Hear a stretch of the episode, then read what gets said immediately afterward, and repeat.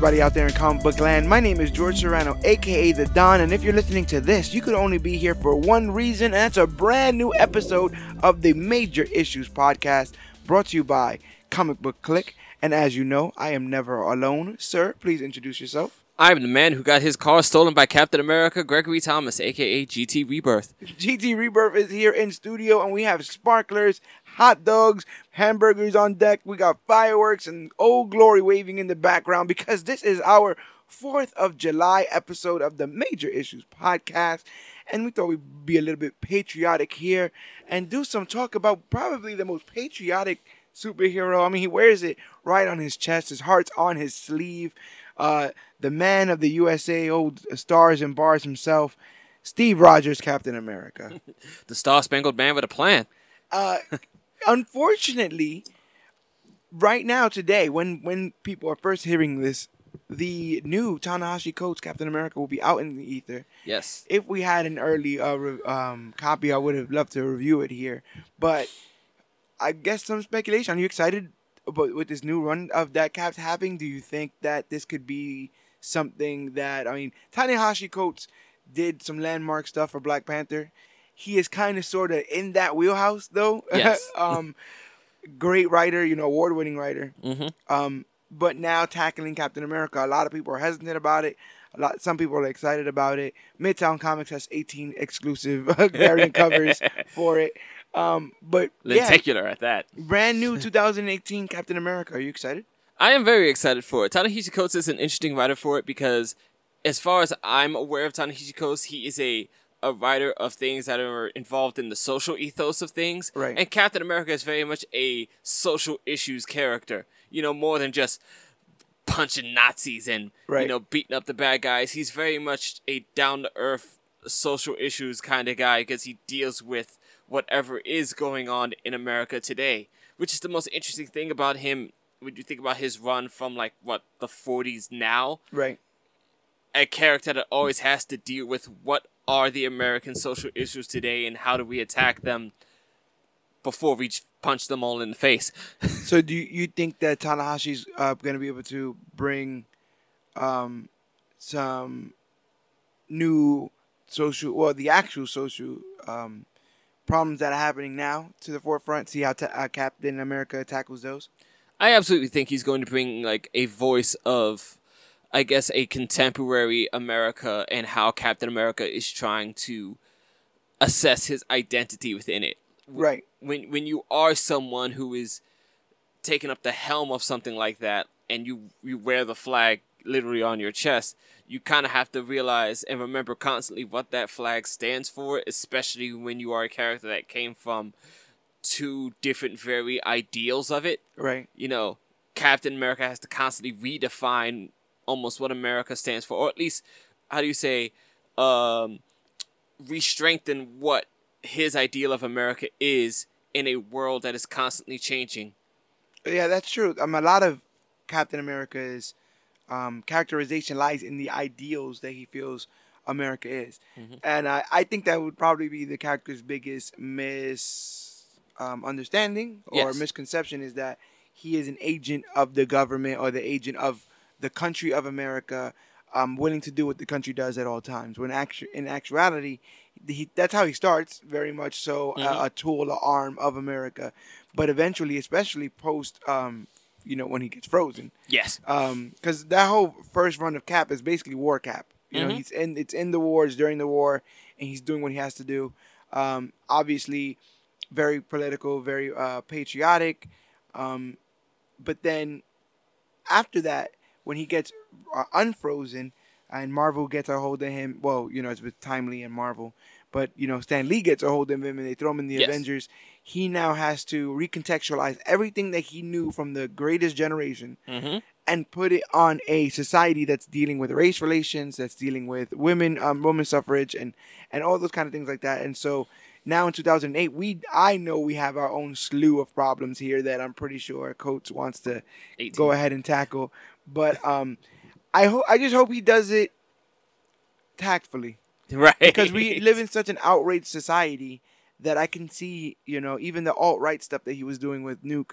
Mhm. um, in that free comic book day stuff that I was uh, hearing about. Oh, I saw the vitriol on that one. That was fun. Yeah, people people are already trying to make up their minds about where this cap is gonna go. Where where it's an interesting thing with books and like you could say with any creative medium books movies um whatever have you where at some point you kind of have to figure out what it means to you where you read something or you watch something and are you hearing the voice of the character or the voice of the creator of the author, yeah, of the author. Right. You know, and I'm I'm I'm real big of death of the author. I don't really care who's behind it. I care about what's on the page. right, I it doesn't really matter to me who's writing it or what the beliefs and thoughts and, and creed of the person putting the stuff down is. yeah, But sometimes sometimes that stuff really does seep through and you can't not see the artists in them. it's it's as jar. I would say it's as jarring as when a uh, the artist changes. Yeah. and oh you get God, that drastic thing. It, it it does it does take you a bit out of the um you know the experience. I'm not going to completely um you know lambast this uh writer, but for instance, I was very very deep into Batman um uh the Batman run. Mhm. Read nine volumes, everything was Gucci, and then Rebirth started, and he got a new writer. They gave him Tom King, and while a lot of people like his writing style, it was just such a contrast from what I read. Not to say what I read was right, but when Mhm. you're on a train, Yeah. all of a sudden the train turns into a boat, it's like, wait a minute, you know, I, I don't know if I signed up for this, and now I don't know if I want to be on this ride because this ride is different. Not, be- I can't, you know, honestly say better or worse. I think it, it's a little bit worse, but um, it's just it's just definitely not what I started with. Yeah, I can understand that too. And I jumped into the Tom King run for a little bit, and I couldn't, I couldn't get on that train either, which is why I had to, uh, I had to push good old, uh, what's, what's his name, James Tynion, Detective Comics on you. Yeah, Detective Comics is pretty good. But does that become a problem with a character like Cap where are a lot of people going to pick up Captain America number 1 and not get the cap that they want? Or do you think Tanahashi Am I saying that right? hope I I'm believe it's that. Ta-Nehisi. Ta-Nehisi. I feel like saying Tanahashi like uh, I'm talking about New Japan. Um, Mr. Coates, I will call him just to re- keep it respectful. Um, do you think Mr. Coates has enough history and um, love for the character, and there's enough history of the character to pick from to keep it um, at a place where when people are picking this up for the first time, it feels relatable? Does it behoove him behoove him to even do that? Because are we not in a in a in a point in time to change up this medium and and flip it on its head? And if you do that, is Cap the person to do that with? Because people are very delicate with these people who've been around for 70, 80 plus years. You can't just randomly say, oh, I don't want Batman with a cape or Superman. You see, you know, like they try to redo Superman and they had to kill that redone Superman to bring back the old, good old Right. Superman from, from, from yesteryear. So, um, is there space here for a new Captain America? Um, more modern ideals and stuff like that, or does it make more sense for Tanahashi to, you know, uh, I mean, Mr. Coates to paint by numbers, to play paint by numbers? Um, I would always suggest you don't paint by numbers. Uh, I would always rather you go. Granted, I'm not. I don't want you to go super experimental, but I would always rather you go your way than to go a way that was done for the sake of appeasing, you know, the people who just want their safe space taken care of. Right. Um, I think Captain America has been a difficult character to write because, like, he sort of does have that appearance of a Super Boy Scout thing Right. and there's sort of a difficulty in figuring out things to write for him in the sense that is he just this super patriotic character or is there more to it than just the giant stars and bars on him Right. Over time it's been difficult to sort of beat that down uh, i think the movies have done a great job of it Yeah, that's true. they, I, they I have, they've made him so much more than just this giant you know flag waver Right. and cultivated a character out of him that people just have a personal connection to. And I think for a while that's been a difficult point. Getting Cap and his supporting entourage into a place where we can really attach ourselves to these to this character and his stories and his adventures. Right. because they're not all going to be relatable. You know, Yeah. not, not all of us come from the same uh, pool of thought that he does. So sometimes reading up one of his books, you're you're you're reading to take a vacation in his life, in his in his thought process, Absolutely. because you're not you're not 100 percent there. And in that process, when while you're taking that ride, it's it's up to the author and the artist to uh, re- uh, get it as rela- relatable as possible to get you to kind of be like, oh, okay, I never I never saw it like that.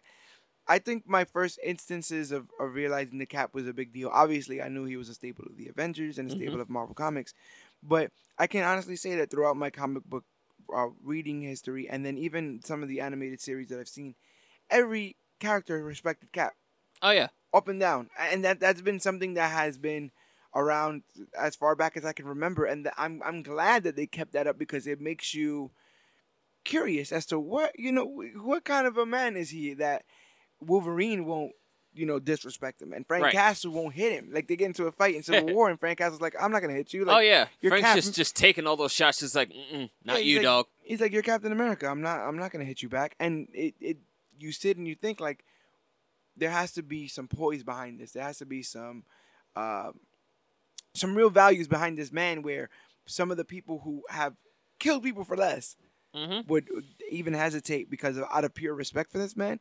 Got me curious, and I, I, I like that they kept that as a thread throughout, even in the MCU, where you know Iron Man has all the money and has more intelligence than Steve, but still very much uh, respects Steve, his calls and all that stuff. Yeah. Civil War aside. Yes.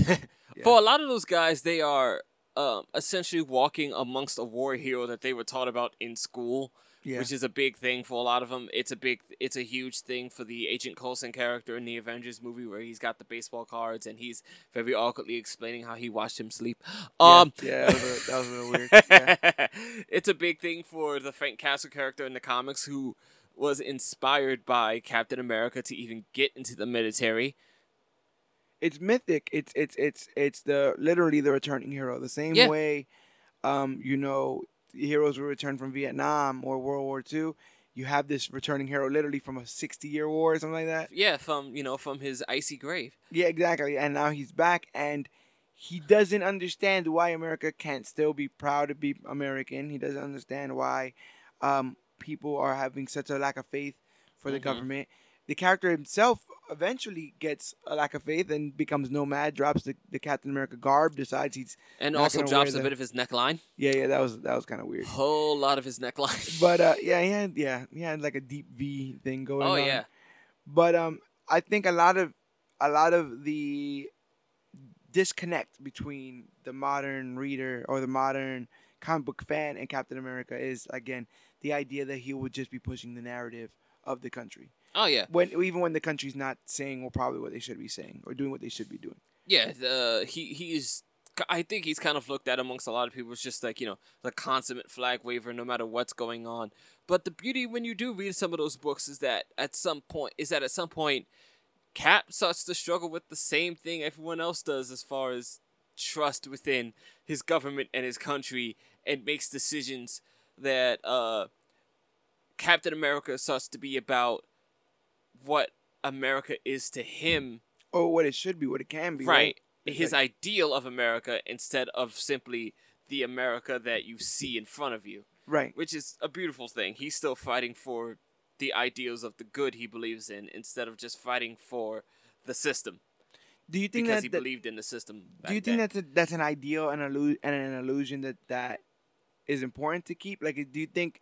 How do you feel about like, like the big lie or like the, the big like the big idea that we have to upkeep this like the, the the fact that we live in a country where all is possible and um, you know we all have um, freedoms and that th- there's an American dream out there the picket, the picket fence the house the dog Mhm. the nuclear family all that kind of stuff uh, do you feel like that is um, past its time or because we've decided as a society that it's past its time we're worse off Um, that's a difficult one. I think that at least from an advertising standpoint and to uphold tourism, you definitely need to sort of keep that that that that dream alive. right And I believe in the idea of keeping the dream alive, but at the same time, you do sort of come here and find out that it's it's not really as simple as it seems right but there there are a lot of hardships in your way. Um, I don't think you should do it blindly. Okay. I think you should realize that there is something out here of note. There is something out here of genuine, you know, a genuine, a genuinely accomplishable feat. But you shouldn't blindly walk, rush into it, and feel like this is just this is going to be the place where I make it. Right, right.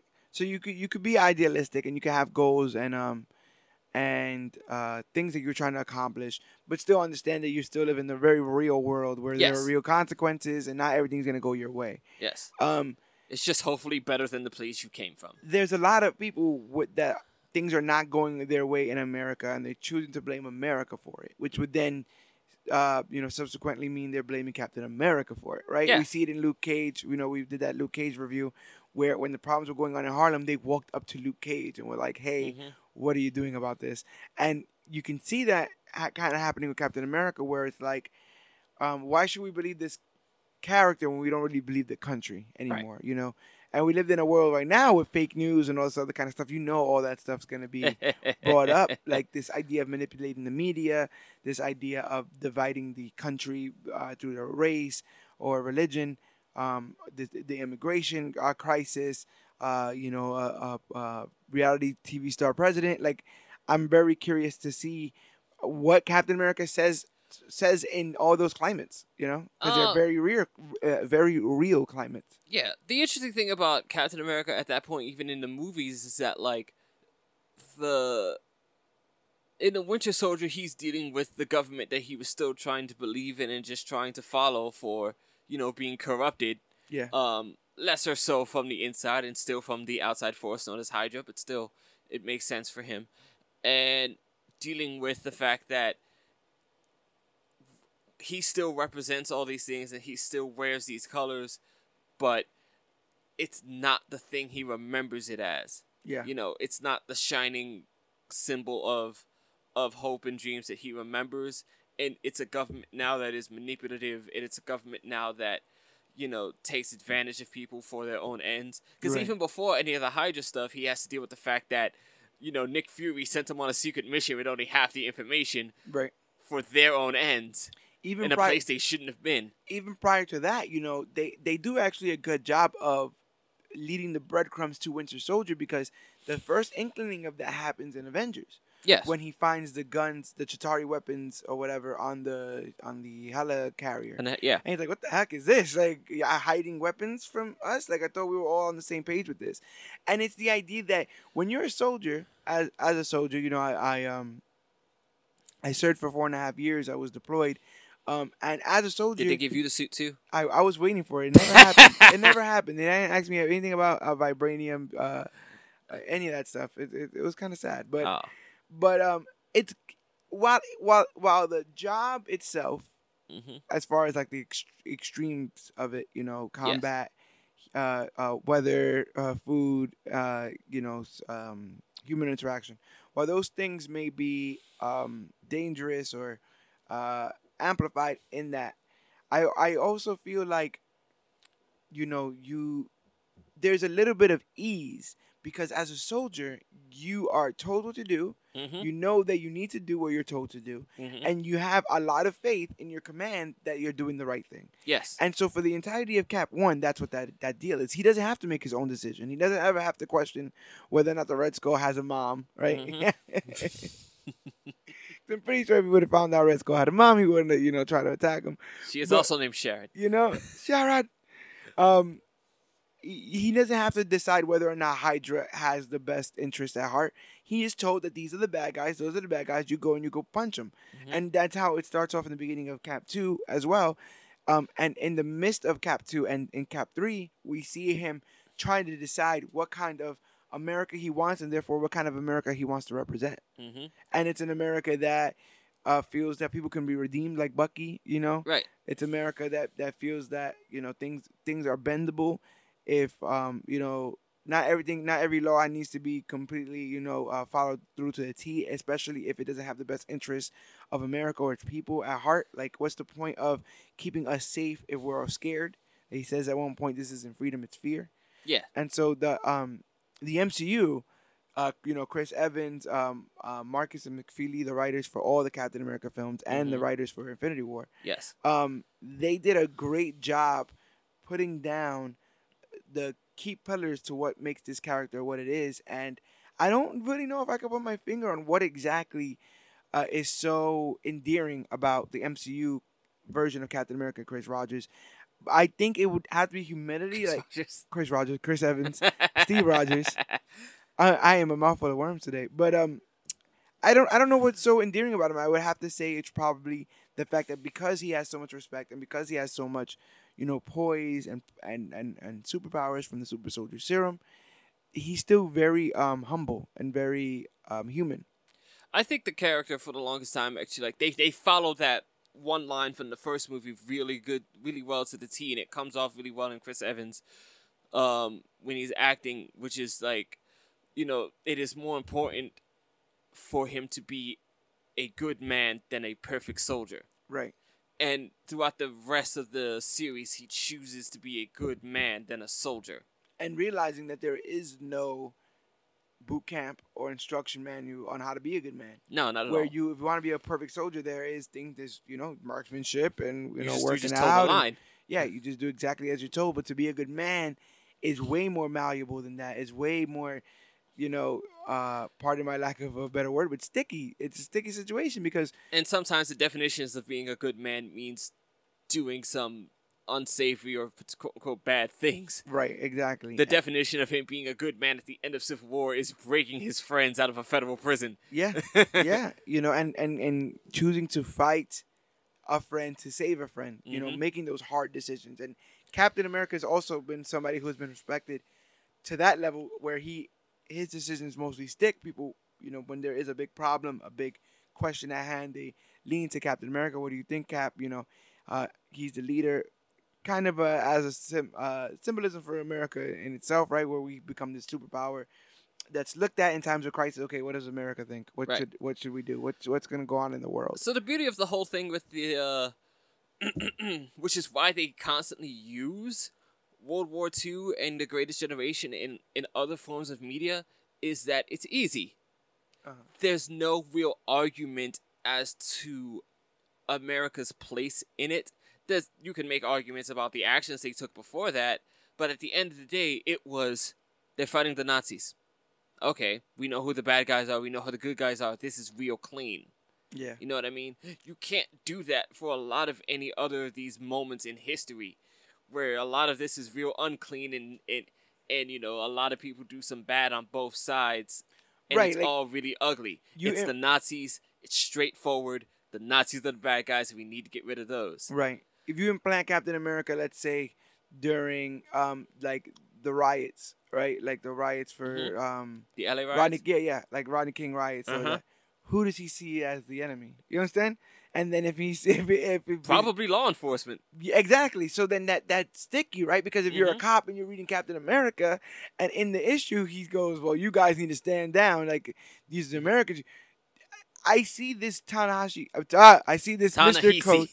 I see this Mr. I see Mr. Coates uh, uh, uh, walking a razor's edge with this because there's no way you don't pick a side if you do believe that America is being fought from the inside. If you do believe that there are um, people stirring the pot, if you believe that there are antagonists in this country that is trying, because this is we are we living in a very divisive time. yes. We you know that that's something point blank period. And comic books have always spoken to the social uh, issues going on in the world. Oh, yeah. Um, or they should at least. I believe that they should. I believe that you got to wield the tools of art for, you know, um, for good. And Yeah. so, if Cap and Mr. Coates are here on the precipice in 2018 with these very real, very, very close um, problems, you know, problems that affect people emotionally, we can't have conversations about a lot of the things that are going on in America without people getting up in arms because these are very hot topics. Well, like I said again, immigration and you know, uh, gangs and, and stabbings and all, all this kind of stuff. Like I said, the president and stuff.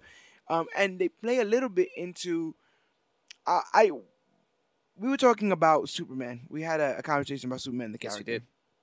And I remember saying like you have to watch how you slant that character because the rest of the universe leans on that character. So Mhm. Superman is supposed to be the straight and narrow. If you make him lean, then everyone else leans. And if you consider that Batman is the most leaning person, he's basically on the floor. Yeah. If you if, if, if you lean Superman, which is kind of an issue when you start um playing with that universe as DC does. Mhm. And I feel like it's the same thing with Cap. And it, it- you know, you you can have a progressive cap, but you can't have like a too edgy cap. You can't have um a, a cap that's too um jaded. Uh, as you say, he has to be idealistic, no matter how corny it is or how quote unquote unrealistic it is. It it's it's more important for the character to maintain its level of idealism and positivity than it is for him to be uh current. So I'm gonna go to a dangerous place here with everyone who doesn't like these sorts of things. The beauty Right. of Secret Empire. You mean you mean the book where Captain America is revealed to have been a uh, Hydra agent secretly for hundred years? I want to say close to for close to hundred years, a secret Hydra agent. Okay, continue. Just want to preface the, the audience in case they didn't know. Absolutely yes. The beauty the beauty of the Secret Empire event is simply that is simply what you uh, what you just noted is that when the when the Steve Rogers character becomes corrupted and his history becomes corrupted, everyone around him follows him Right, blindly and loyally right, because it is Steve Rogers. So when Steve Rogers leans, everyone else leans with him. right. He did get a he. There was a lot of weird um, alliances that ended up coming up, and it's because, like you said, um, it is Steve Rogers at the end of the, The day. The entire country leans with him and gives him complete power and authority as, you know, director of S.H.I.E.L.D. In time of crisis because it is Steve Rogers. Exactly. He is the best of us. Yeah, yeah. He he and he believes in what the best, the potential of America, what it could be, and that also probably is a very layered metaphor for America, the country as it is, because um, we as a nation uh, are going to, for the most part, agree with what we do as a country, the goals we have as a country, um, and when Cap does turn, when he becomes Hydra Cap, uh, the narrative is also kind of like, well, he's Hydra Cap, but he still believes in everything that he believes. Like he still believes in doing Mhm. doing the Hydra thing the right way, and he still Yes. believes in due process, and he still believes in procedures and and laws, and um, it it's that dark mirror up to America to say like when America gets corrupted or whatever. That America would look back at us and say, "Well, we've always been this way. It's still the rules, still the laws. It's just leaning in a different direction." Even when he, even when Captain America seems to, uh, when Hydra Cap, rather, I'll just say, perpetuates, uh, perpetrates the most vicious act that he perpetrates during the Secret Empire storyline, Steve doesn't actually ever do it himself. Yeah, when it comes down to the point where they have all the helicarriers go ahead and Oh, just yeah. nuke Vegas, Cap doesn't press the button. Cap doesn't even really give the order. They they push him to do it, and he just says, "You guys vote on it. Whatever you choose, go ahead and do it. I'm gonna be over here. right, right. And I he was no part of it." and he was the face of that organization and was able to drum up a lot of you know vitriol Mm-hmm. for his cause to the point that post Hydra Cap people are still like want Hydra Cap right there's still people in America that are like I remember how things were when they were Hydra There they were the people who were very pro, you know, the Hydra world that took over and are now still very much on that team, which make, I guess the uh, the fun of making that out for future storylines is that Hydra now is more dangerous than it's ever been because it, they weren't fighting for something, they weren't fighting for a dream now. right Everything before was Hydra fighting for a dream.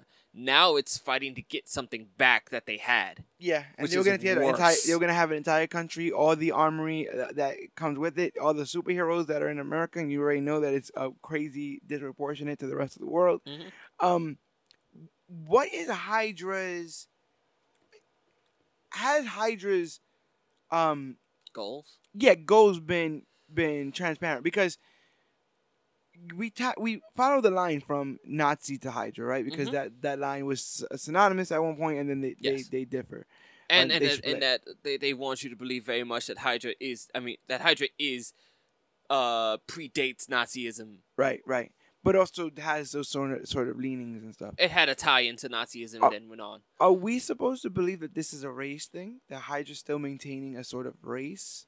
Like it, it- when when Cap when Hydra Cap comes to power, what is the promise? And like, are they are they trying to subjugate people to?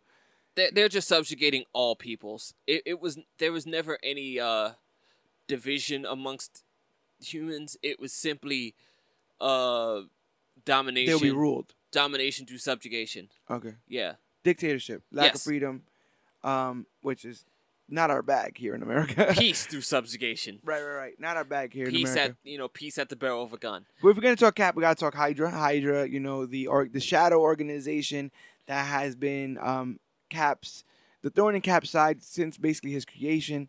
Uh, Cap spent a lot of time just fighting evil Germans in the beginning of the wars, and then post-war they had to give the man something to to really fight, something to really tackle. So out comes uh, Johann Schmidt, uh, a German who ends up becoming the Red Skull. I'm a big fan of your films. Yes, the Red Skull, uh, garish in nature, just a man with a red skull face, um, leading Hydra. Like I said again, a, a shadow organization, Hydra, um, the mythological Greek creature. Am Uh, I? I'm I'm I'm honestly not all that sure about it. I was really big into mythology as a kid, which is funny. This is kind of how I got into comics. Right. I, I dug the idea like, oh, and he could do this, and they could do this, and they're related. Right. And they so yeah, the Hydra was a mythical creature that um uh if you severed it a head, more heads would grow. It That's was the also only part I am familiar with. Yeah. It, uh, it was also in um, Hercules, the uh, the animated movie where Yes. he's cutting off heads all willy nilly, and, and then there's just, just sprouting, hundreds of heads now. sprouting, and that's the fear that Hydra instills is the idea that if you destroy any member, any branch of Hydra, that they would continue and they would uh, go on and still uh, seep through the cracks of America and, Mhm. and take it as a stronghold, um, making it and and uh, Hydra. Hydra's all about infiltration, literally. Like the, the entire organization has been about infiltration, and those those slick sons of guns in the MCU showed us that by Mhm. giving us a world that had already been pre-infiltrated by Hydra. Come Winter Soldier, yes. come Captain America, Winter Soldier. It's oh yeah, and this entire time I'm talking about from Iron Man one theoretically, Yes. Hydra's been running all this Yeah. from the from the jump. They've been inside the, the you know they got their their fingers in all the pies here Uh, here in uh, the MCU. Uh, what's his name? Um, uh, War Machine is essentially potentially working for people that are Hydra. right. You know what I mean? And Uh, he's, he has he has orders that he do, doesn't that he's question take- because he's a soldier. absolutely. He he may have been doing Hydra missions and You doesn't know- even you, know it. You know what's funny? They also always kind of do that. Like Rhodes always gives Cap respect, Yes. which makes a lot of sense. You know, Mhm. in that in that instance. Um, but yeah, Hydra is there. We see Hydra in its most threatening form in Winter Soldier. Hydra is throughout all the. Um, Isn't the same character from Avengers helping him out that they find out is Hydra in the Winter Soldier film? is it Avengers? the bald guy. I know who you're talking about. Uh, Stillwell, Agent Stillwell. Sitwell. Sitwell, Sitwell, yeah, yeah, yeah. Yes.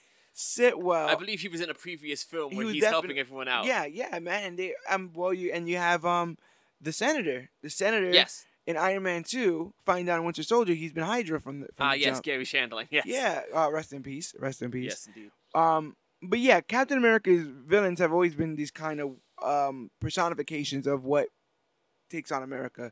Tyranny with um Red Skull. You have Hate Monger Mhm. who's out there just hates.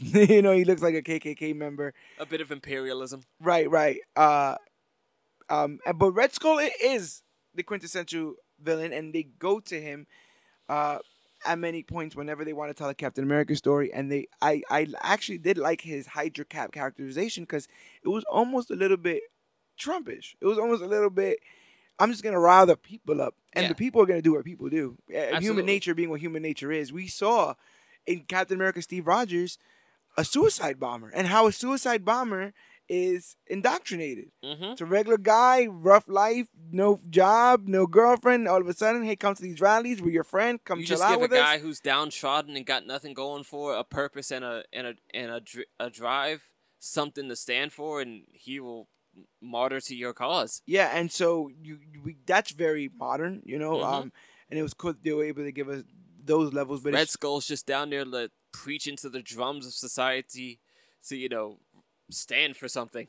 meanwhile, out in the streets of the actual real world, activists of all shades, colors were doing all kinds of craziness for the good or the bad, Mhm. and people didn't know what what side to choose. People didn't know who's in the right, and so it, it this was very um Hydra Cap was needed because it kind of shows what happens when that character goes to its natural progression of getting everything they want exactly how they want it, right? Mhm. Then if Cap gets the America exactly how he wants it, it almost then negates the freedom that he fights for. So a degree, yes. ultimately, ultimately he needs to fight to have America be as screwed up as it wants to be, right? like that's that's kind of the It has to narrative. have the freedom to be as screwed up as it wants exactly, to be. exactly, And, and and just you and the hope that people will choose to do good things.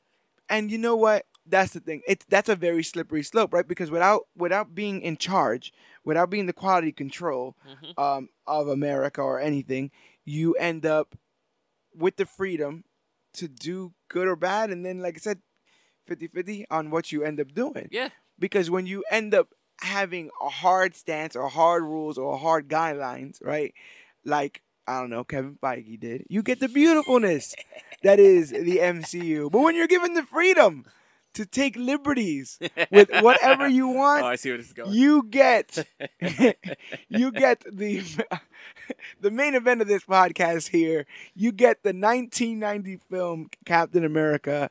Uh, my God, De- uh, decades, almost almost two full decades before the creation of the Marvel Cinematic Universe, they decided Marvel decided that they wanted to get on the game when it came to these movies. You know, you had Batman out in '89. yes. You have Superman out even before then. Star Wars is killing it, so the blockbuster, you know, exists. Uh, and they wanted to do Captain America. They did, um, you know, Dolph Lundgren was thinking about was was was considered I believe the oh for Captain America for Cap, Ah, but but no, but you're right. He was busy because he was doing the, the Punisher. Punisher. Yes. Uh, another, uh, have you seen that? I have not. I have I have not seen that too. I I have to I have I definitely have to give that a shot. But that comes in the same era of David Hasselhoff playing Nick Fury. They have a Nick Fury David I did Hasselhoff catch that one. a David Hasselhoff It film. is ridiculous. But um it, this is this is from a time where superhero movies were proven to work if given the time budget, you know. Mm-hmm. Tim Burton made them. You know, if Tim Burton's out there making superhero movies and he he he likes them dark. I guess you figure if Tim Burton can make it work, anyone can. Exactly. but but in 1990, when I was when I was just when I was just a little baby, uh, you have uh, a film directed by Albert Pyun and written by Stephen Tolkin and Lawrence Block. Uh, that's supposedly based off of the Captain America we all know and love, Yes. right? Uh, so we, without even watching it, you know we have to get the super soldier serum. We Mm-hmm. know Red Skull's in it. He's gonna do some Red Scully-ness. Mhm. Uh, we have the shield. That's got to be a thing. The the outfit and the name has to be a thing. Um, and he just has to kind of win at the end. You know, that's Yeah. that's all that's all we really needed.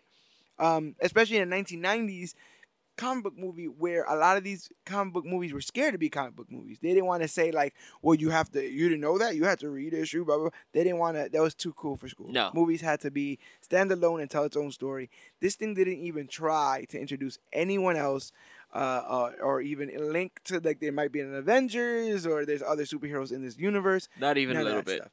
None of that stuff. Nope. We gotta buy the numbers. Uh, Captain America movie where the numbers are in Italian for some strange reason. So we're painting them in all the wrong colors. But uh, I I decided that we should probably just go for a quick uh, recap and review of this film, just stopping at the absurdity, the absurdities that take place uh, in this thing because The things we do for you guys. Oh my god! But yeah, I thought it was I thought it was fun. I had to scratch it off my list. I think if I had not needed a podcast on it, I probably would have never watched it, which is leading me to believe that there's probably a lot of bad movies I need to start scheduling for these podcasts because Amusingly, uh, I had seen it once as a, just a small child, so I have I had some old memories of it. but this is challenging because this film didn't even get released in theaters No, in it. America. I it was just all, I it guess on only television yeah. once. Tap, ta- uh, tape and uh, VHS and and and, uh, syndication in America, but the gall to release it worldwide. This film had a ten million dollar budget, Where did they send that money? Where did that money go? Ten million? Did Stan Lee get nine million dollars in that deal? Wow. Um, $10 million? they spent that money on the cheap. I've seen Paranormal Activity has better special effects than, than that movie does. Oh my god, I did Uh, not know that. And out of its ten million dollar, uh, you know, budget, it made a whopping ten thousand dollars. Ten thousand one hundred and seventy-three dollars is its box office. I guess it was open in one theater in every country Okay, for a week. Before we start this, I need a question answered. What was the budget for Deadpool? Oh right, right. I I listen. I just know it made it definitely made more money. Ten thousand. It only made ten thousand dollars. That sounds like that sounds like 'Cause I'm trying to wonder if they had a similar amount of money. if I if I would have found out that the budget was ten thousand dollars, I would have believed it. right. going Absolutely. forward in this film. Absolutely.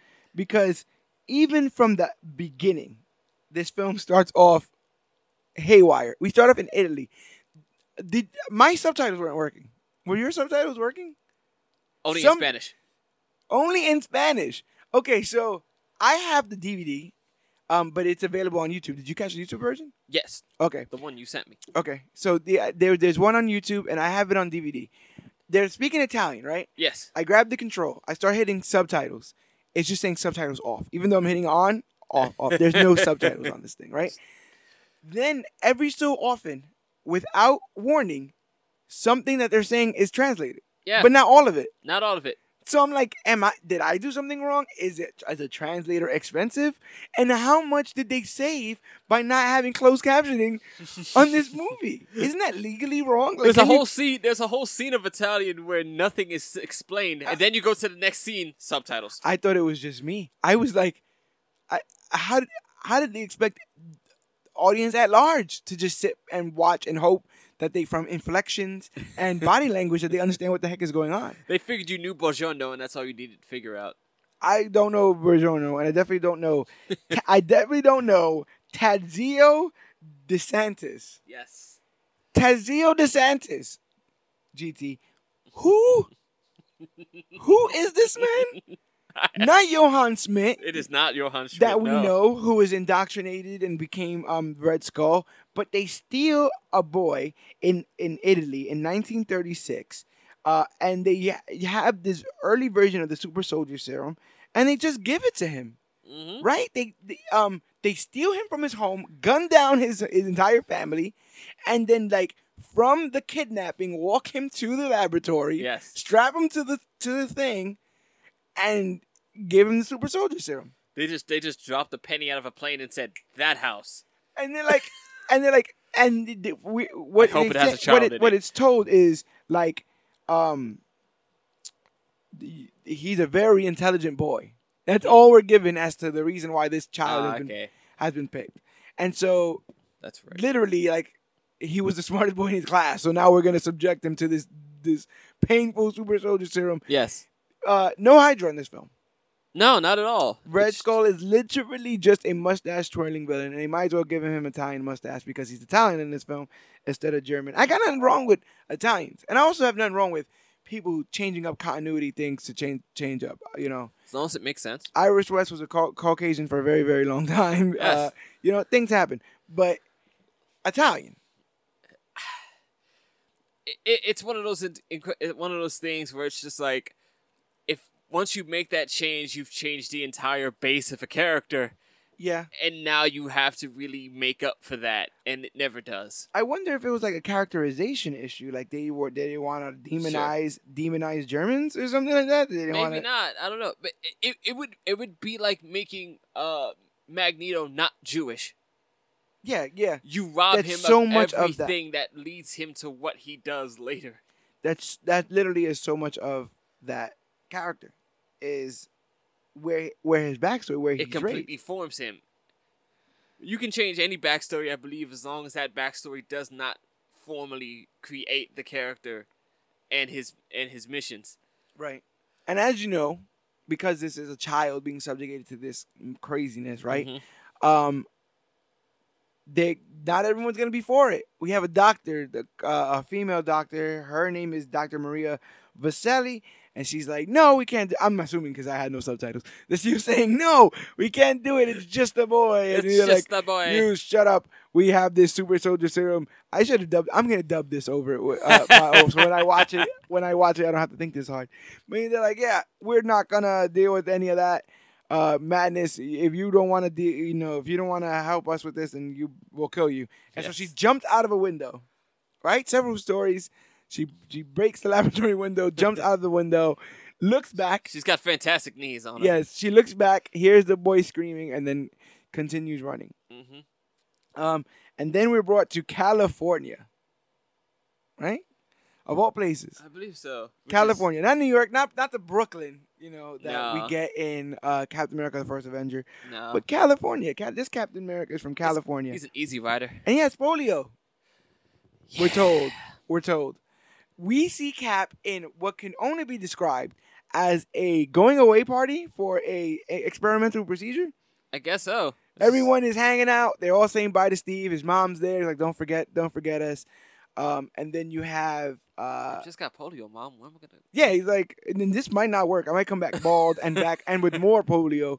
So you might want to keep things exactly how they are. I don't know how any of this is gonna work. Um, yeah, he just he just signed up for it. I, I didn't realize how much information we were given in the first Avenger in Mhm. comparison to this. We know nothing. Absolutely nothing. Project Rebirth. I'm going tomorrow. They come to pick me up, and that's it. Yep. And then you get one day with the uh with the gorgeous Bernie, Bernie, I don't remember her name. Bernie Stewart, Okay. Bernice, Ber- Bernie Stewart played by Kim Gillingham. Uh, Steve Rogers played by Matt Salinger. But yeah, Son of J.D. Salinger, when- accomplished author. uh, Catcher in the Rye. Yes. I don't understand. It's like Dad wrote Catcher in the Rye. I'll show him. I'll be. I will be the staple of America. Um, But when he's going Bernie, Bernie, I'm like, is this a Bucky thing? Am I gonna find out? Like, is he gonna go? That's what I'm thinking. I'm like, this is gonna be a Bucky thing, but it's not. It's a Sharon Carter thing. Instead of using Sharon Carter or Peggy Carter, they end up using um Bernie. Bernie is the I guess childhood sweetheart, high school sweetheart of Captain America, who's all just like, I love you, Steve. I just I just love you. so and much. just come, just make sure you come back to me. You hear? It's been so long. It's been, oh Steve, it's been so long. Um, so she is uh she's like, Yeah, just come back, just make sure that you come back and um you know, we'll all be here for you. And so he says his goodbye. Meanwhile, I'm still wondering what happens to the child. Yeah, right. She says his goodbye. Uh he says he says his goodbyes and stuff. Um and goes and does the, the super soldier the super soldier uh procedure. Project Rebirth procedure. What was actually kind of funny was that lab didn't look too far different from the lab in First Avenger. No, it didn't. It was like there's actually a few things in this film that really reminded me of Captain America: The First Avenger. Um, some of the music sounds very fa- familiar to the score Yeah, in the, the, horns MCU and the drums, like that. I Very... maybe patriotic heroism just kind of sounds in the same box. yeah, yeah, yeah. I don't know. But they definitely they did they definitely looks like the skeletons of what ends up being the meat and potatoes of uh the first Avenger. By the way, shout out to Alan Silvestri who did the score for not only Captain America: The First Avenger, but the Avengers films that you know, Oh yeah, yeah, this is true. and created the now The Avengers kind of that you know. iconic Avengers theme song that Dun, dun, dun, that they played dun, nine times during dun. Infinity War. They, they, they branding. They want you. They want you to know about all that branding. Branding's good. They hadn't figured that out yet. Um, so, so he, the one thing off the rip. Did you notice a physical change to this man? No, I didn't. nah, he came out the same. Okay, it was said that they were considering He was having in pretty good shape for a guy suffering from this from polio. polio, right? They were saying that they were going to um use two actors. They considered using two actors for this film. They probably didn't have the money to use two actors. But they're like, oh no, we'll just find one actor who looks like both. Right. So you found one actor who looks like both, like he's suffering from a debilitating uh, disease of his body, uh huh. and he's a, a, a all-star athlete. Another thing, that that's constantly the peak of human uh, uh, physique. Huh? Athlete, they, they say that constantly, right? Yes. And this and the serum will turn him into a star athlete. yes. A star at no, he's gonna be able to. Michael Jordan, he will be Michael Jordan at the end of this. Larry, I was just like, Michael couldn't do that much. Oh yeah, it's like Okay. All right. Michael Jordan was a fantastic basketball player. I don't think he was gonna win a fight though. They said that Arnold Schwarzenegger was considered for this role, and, and they said what held him back was his accent. That see Oh, that is on the same level as Jean Claude Van Damme as Guile. Exactly, the all American guy, all right, all Yes. American Army uh, boy guy. guy. I'm going to get on my boat. Oh my, terrible. Now it reminds me of uh, where's my bird? Let me see my bird. But just like First Avenger, Mhm. when Doctor Erskine Abraham Erskine is shot, uh, is shot right after the uh, facility, Mhm. uh, or after the procedure. Um, Miss uh, Vaselli is shot right after Steve becomes the super soldier by a Nazi spy. Uh, I guess that's part of the story that maintains a Nazi was watching the whole procedure go down. Was like, oh snap, I should probably kill the doctor. Kills the doctor. We just threw Nazis in here for no freaking reason. No reason at it all. never comes back. no. We just go back to the Red Exa- Skull in the future. Yep. Especially considering that we never formally said they were Nazis, right? Like No. Red Skulls, Allegiance, and stuff. No, not at all. and they took him from Italy, so it's a very weird. we just get one guy who goes Heil Hitler, shoots him, and it's like a Mussolini thing, right? Wouldn't that be like a more of a Mussolini than a Hitler? I believe so. a Hitler, a Hitler deal. But It's just Heil Hitler and takes the shot. yeah, they they they shoot the um the doctor. My favorite part about all this is the hand waving that happens in both First Avenger and this is like, oh no, yeah, they're the only ones who knew how to do this. Yeah. We never decided. We never told them they should write this stuff down, and it kind of sucks that they died right after the first successful process of this. But uh, yeah, we're gonna In have both instances, probably poor planning by the villains. Well, in this, in this, she, well, in both, right? The the serum is first made for Red Skull, Yes. and then th- this is like the more. This Uh, is this was perfected- the uh, refined and cleaned up version. Yeah, he was like doing. He was like doing meth, brain. basically. Uh, Red Skull. Huh? I said ba- Red Skull is basically just like injecting meth into, into Yes. his, like a meth meth up. That sounds like I have uh, list. Super meth. meth, a super meth up version of the uh, super soldier serum. Red Skull. Um, uh, then then then it just like cuts right, and then it's like uh, many one of many cuts in here. Yes. As a matter of fact, this reminds me of the Jessica Jones episode "Death by a Thousand Cuts" because that's basically what this movie is. uh, because it cuts and then um all of a sudden there's like Captain America's just being told in a helicopter like oh yeah so Red Skull's got a got a missile and it's aimed at Washington D.C. So we're gonna just drop you off with a couple of guys so you can uh, cause you're a soldier now. You, you you've never shot and you've never had a Never day of anything. basic training. At least MCU Steve Rogers went through basic training. right. You know, uh, nothing. We're just gonna airdrop you and and then Cut to Steve Rogers in costume. And exposition galore. Good thing they made me this fireproof costume that that's extra durable. Well, she's really got it on the nose, huh? Didn't She know really much about the- camouflage, did she? No, but she sure did love the red, white, and blue. That was so Americana when he said that. He's like, she, yeah, yeah, she didn't care much about keeping you safe out there, but she sure loved America. Sure loved some America. I was like, that's not, that's not safe. That's not good. Why did you hire this woman? Um, are you gonna be good with just that shield? I, I hope I, I wish I had more time to practice. I'm like, what Captain America is this? He's not even uh, a- inept with the shield, but he takes down an entire stronghold by himself, throwing his shield in, like I said, a thousand cuts. Where Mhm. he throws, it shows him the shield in his hand, then the shield is suspended in the air, then the shield is hitting something, then that thing is exploding. I'm convinced that they I'm convinced that they filmed throwing the shield once and then just used the same scene over and over. Kind of like the Superman flight scene. Oh yeah, yeah, yes, exactly. The same cut with just blue screen behind Yep. it, Yep. over and over. Um, but yeah, Cap's able to get all the way into the into the facility. He finds that uh, this missile that's supposedly aimed at the White House, and um, but the Red Skull tries to like strap him to the. uh They get in like this weird fight where everyone just kind of watches them fight hmm around the missile. Like all the scientists just like, it's like let him have his fun, I guess. And Another another illusion I don't I don't want to uh, skip right over is again I think somebody watched this film and just started to take a few things from it that they liked. You get the scene of Captain America launching his shield and Red Skull just catches it. yeah, Fast forward a few years later, Bucky, same exact scene. yeah. Launches the shield, turns around, catches it with the same exact hand. Well, I guess now that we say they this guy has become the Red Skull, we should probably take uh, some time to talk about the appearance of the Red Skull in this film. Uh, for some reason, and I re- I realized what what what got me the most, like what what's what I'm um rubbing up against with the design. sure.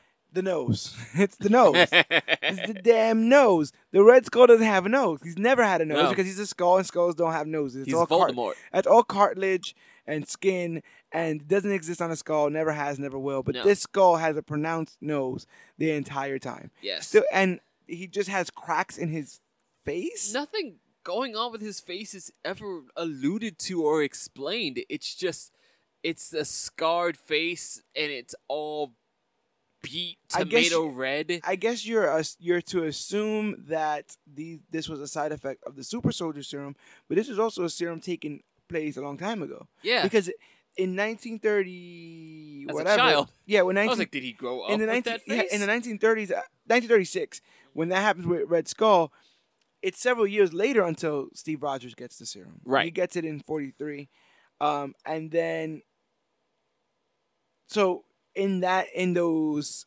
what is that six years, Skull grows into a full grown man. Yeah, that that was the other weird part. Like they took this as a boy, and like he's already, I- I guess the super soldier serum just like aged him really quickly. It's it's ridiculous. But those two are locked in battle. These two guys have been battling in comics for decades. Are, are locked are locked in battle, and uh, he sends he uh, traps him onto a rocket. Straps straps old stars and bars Yeah. onto a rocket, and Steve says something along the lines of, "You're you're coming with me, you sick bastard." And I'm like, what movie am I watching here? Straps uh, Red Skull also to the said rocket, a la Bucky Barnes, and they go off towards Washington D.C. Uh, I believe he cuts his hand off. He does. Yes. Red Skull to escape cuts his hand off, um, and and perfectly placed near the White House is a, a man who will go on to become the president of the United States. Mm-hmm. and he decides to sneak out and catch a glimpse, I guess, of just the night sky by Yes. Washington D.C. and sees this rocket. The rocket almost hits him, almost kills this poor child. This this poor child, who by the way is is really excited to be in Washington D.C. and Can't apparently just loves freaking politics. Loves freedom, loves freedom, loves America, can't sleep, uh, and takes a picture, a very shadowy picture of Captain America, and the rocket crashes. Red Skull uh, is able to escape with, with one hand, and we get this, the frozen Steve Rogers story. Yes. He is literally brought in as a block of ice, like literally an ice cube. Which And- uh, and is like- the most faithful to the book that this Yes. movie is going to get. Yes, Steve and then- Rogers and a block of ice. And then you, did you see it just shatter? Like he just raw. he hulks through. It the ice just the shards just fall. You know they break apart. he came out of it like Rita Repulsa came out of that. T- and just ah. and then they have this weird like times are a changing moment with Cap where Mhm. he's just walking through California, sunny California, the beaches, Yes. all these kind of places, and and, And there's there's a whole reel of newspapers yeah, he's like going. the decades. he's going through things. He's like, you know what? I know. I know how I could find my center. I just gotta find Bernie. That's all I gotta do. I don't know why, why my cap just got so country. But he's like, I need to just go find Bernie. So he goes to go find his high school sweetheart, and um, instead sees her daughter. Not a very tactful cap. No, because he's still dressed completely as Captain America, except for the helmet.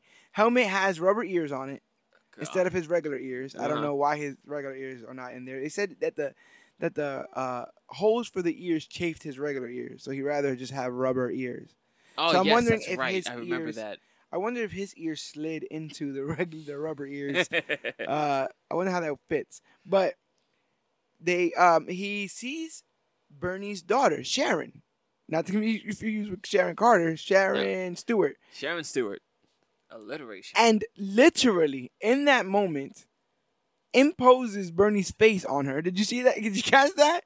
He's like, "Oh, that girl's hot," and then he's like, "Oh, she reminds me of Bernie," and then like tries Full to like creep status. tries to like talk to her, and she starts to hit him, and then we get Peggy. We get uh we get old Bernie comes out, aged considerably. It's been quite some time, Yes. and uh It's she been so long. yeah, because they now they've uh, unfrozen Cap in the '90s, so it's been 50 years hmm and it's been so long, Steve.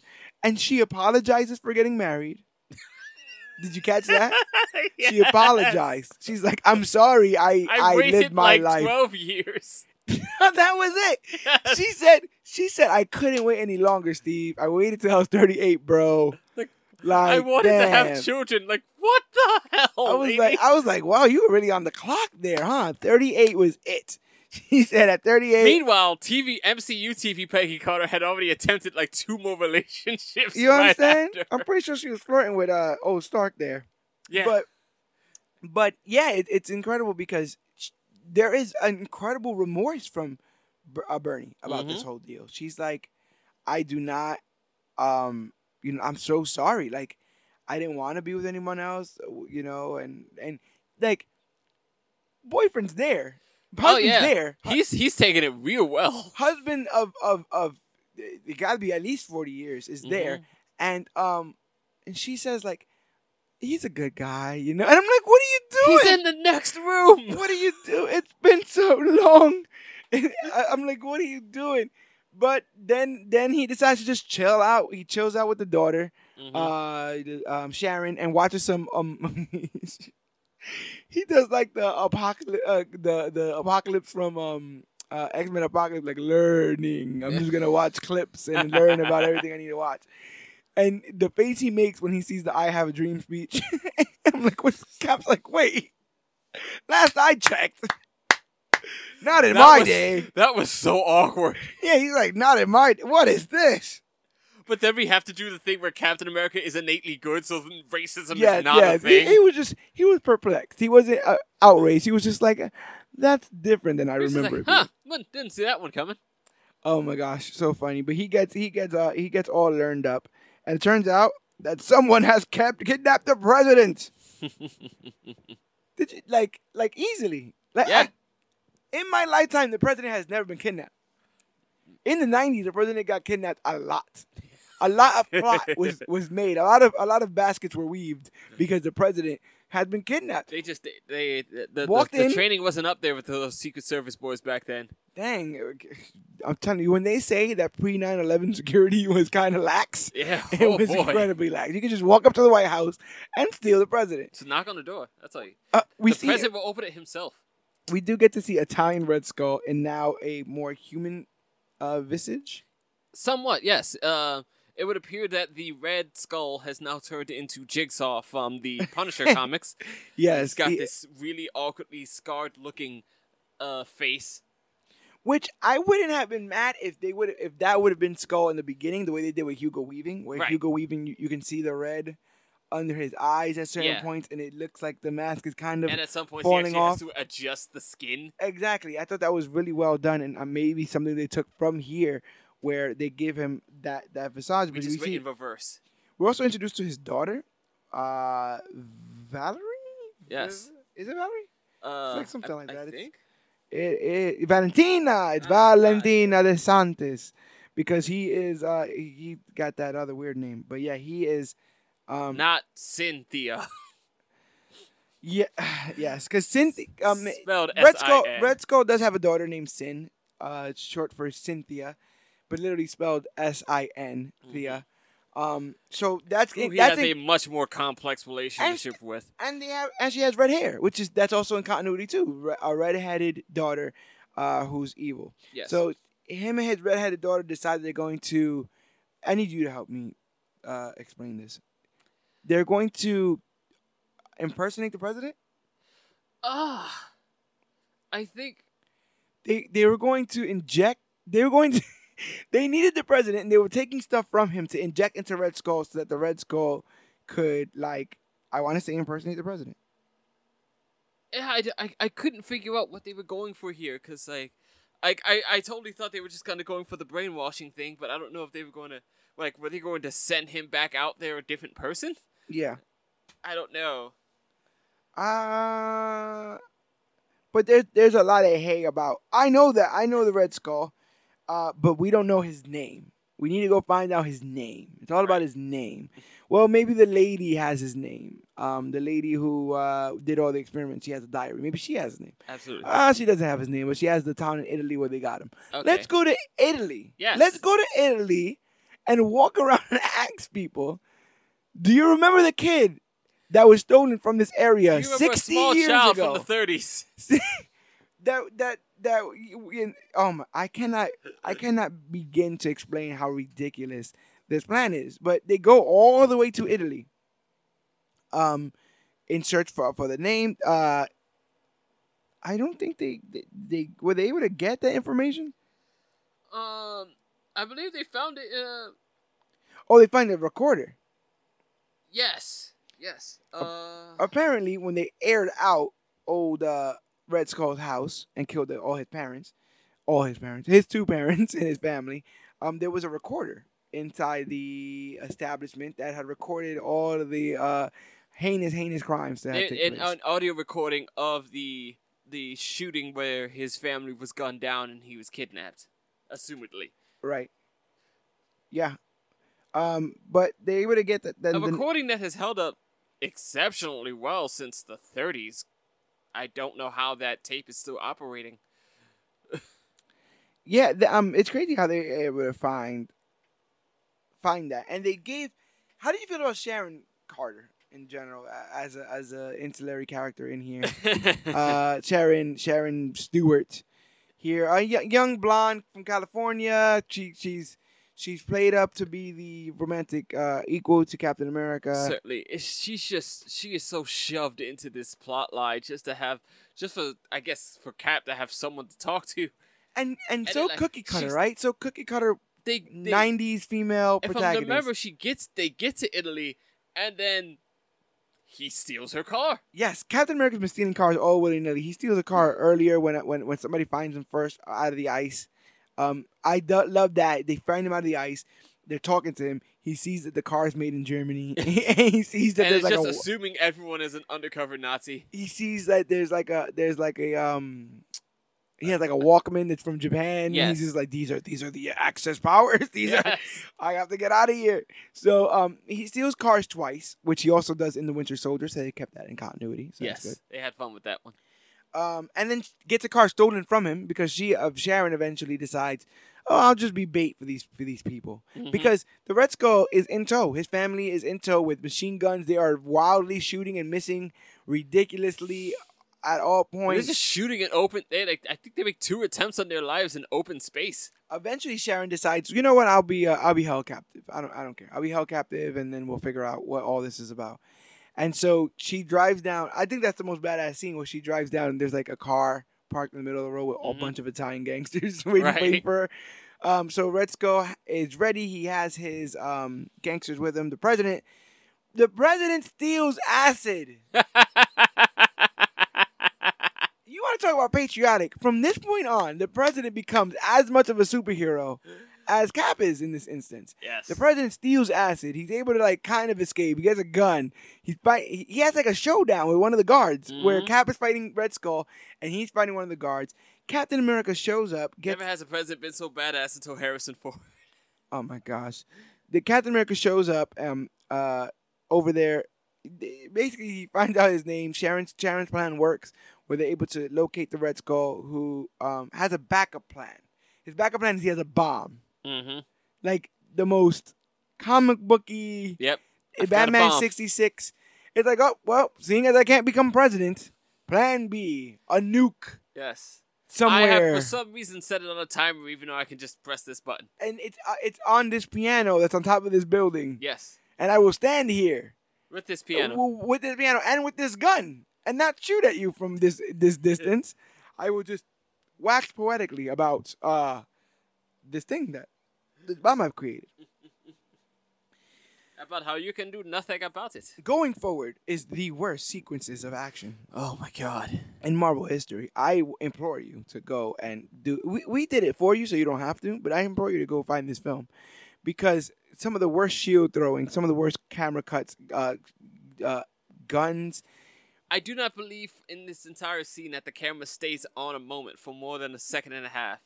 Oh, they gunned down everyone in Bernie's house. They gunned down Bernie. Yes, yes, they, they did. gunned down, That's right. and that scene was terrible. The, they like the struggling, ah, like the when they were fighting. There, there are Oh, several so scenes. bad. There are several scenes where uh, um, the daughter just hits the other woman, and it's just like barely hits her. the sound on this, the sound design on this is terrible. when the when they when the squibs pop off and start killing the members of the Stewart family, Mm-hmm. I'm like, what's going on? They don't sound like gunshots. I thought it was like a lady like pew pew. Like what is going on here? So oh yeah, we forgot that that Bernie Bernie is here because she has a reason. Bernie has a uh, uh not Bernie um Sharon Bernie's Sharon dead. is out for vengeance. Yes, her whole entire family was killed because of the Red Skull and, and, and all this madness. So she she takes on a girl. She takes on Sin. Cap takes on uh, Red Skull, and the president takes on a guard because, Because for reasons, for reasons. Um, and push comes to shove, and we're on. You know, it's we're on the precipice. It's it's it's, it's the uh, ninth inning, and the nuke will be armed. It's already armed. I'm told. We just need to press the button. It's on. It's just it, it time's running out. Yeah, we have these convenient little flaps that come out of the, the detonator to let us know that the time is progressing and that it's going to explode. That no one can see except the red skull, but the camera wants you to know it's there. It- it- and it is armed. So in that moment, we have uh, right there at the very last minute. I don't know how he was able to think about it, but Cap goes, "Maybe I should throw this shield. This thing I've been doing this entire movie. Maybe I should try it well, now." no, no, no. Well, Oh wait, the president. first off, the, the president hands him like probably the best assist of his life. I believe he gets the shield to him somehow. But then Captain America comes up with the most convoluted plan ever because the big old burlap sack he's traveling with falls over and releases the tape recording that they took yes, from this is true. the house. Uh, this is true and dark. The, the, the rest of this is very dark. I was watching, going, "Is he doing what I think he's doing?" So while Captain America is sort of perched behind a wall where he's trying to peek out, and every time he does, uh, you know, Skull fires at him, he decides to get a hold of the tape and plays the audio recording of the night that the Skull's family was gunned down. From, ni- from the 1930s. And suddenly Skull just gets real distracted, has no, a real trigger only moment. gets real distracted, but you see that weird family moment because then her da- his daughter goes onto the just precipice with her, walking slowly up the steps. looks at him, smiles. She he looks back, looks kind of forlorn, and they're kind of like, "Oh wow, that was our family." And I I'm like, saw- "This is working. This is working." He just has like he just gets completely triggered. And- throws throws the Cat shield. takes that moment to get the shield and just launches it right at the Red Skull. Who is notorious to the for- most ridiculous camera shot of him going, "Oh crap!" the Red Skull, who is notorious for his lack of center of gravity, because this thing, this shield tosses this man several feet off to the, off the off the edge of this cliff, and then he falls. Um, They want you. They want you to make sure you see the entire fall. yes, it's very badly shot. It's very poorly done. But the, yes, the Red Skull is seemingly dead. He fell off a cliff, right? But no, now the best part, right? Because now Sin is like, "You killed my father," and she pulls out a gun and she's gonna kill Captain America. But the shield is coming back, and the She shield feels the need some monologue before she takes this shot, and, and the and shield Cap just kind of goes, "Watch your back." Yeah, the shield in natural trajectory, I guess, in natural perfect trajectory, not only kills Skull on its way out, but it kills Sin on the way in. And Sin didn't even get the, the luxury of a body dropping off off the cliff. No. They didn't even show what happened to, to that woman. Mind I- you, for the entire film, the shield has just hit things. Yes. And stayed there. yeah. But now it decided to to boomerang its way right back. Well, you also had that cool shot of him laying on the floor and rolling with it, so, Yes. it, so it could so it could shield him from gunfire. But um, yeah, Great pres- continuity with the shield work. right at that moment, right at the moment that both big villains are gone, Red Skull and Sin, does the entirety of the U.S. Army, Marines, Air Force, and Navy show up to help the Nice president? to see you guys. And he's like, "We got this, Captain America." And I'm like, "Well, man, Thanks. he's already Buddy. done. He's already done all this in this convoluted in this. We find out that there was a evil general on the payroll for the Red Skull the entire time. Yep. He goes on the news and he's like, "Oh, we'll find the president tomorrow. Don't worry about it. We got all this handled." I guess the idea would be that the Red Skull would then be the president at the next day, and then he would have taken over America. But that's not what Steve Rogers had in mind. Did you realize that um, before the movie even came out, Stan Lee said that it had to be good. Did no, I did not. But then it but then it came out.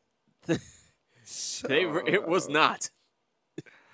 Um, It had to be. It was not. they actually did a limited release of this film um, to coincide the promotion for the first Avenger. Oh, that's funny. So I wonder if, like we were saying, that there were a lot of um, you know Allusions? nods and allusions to that film if they were able to pull uh, many of them. This, We this, want you to see this so you get what we did.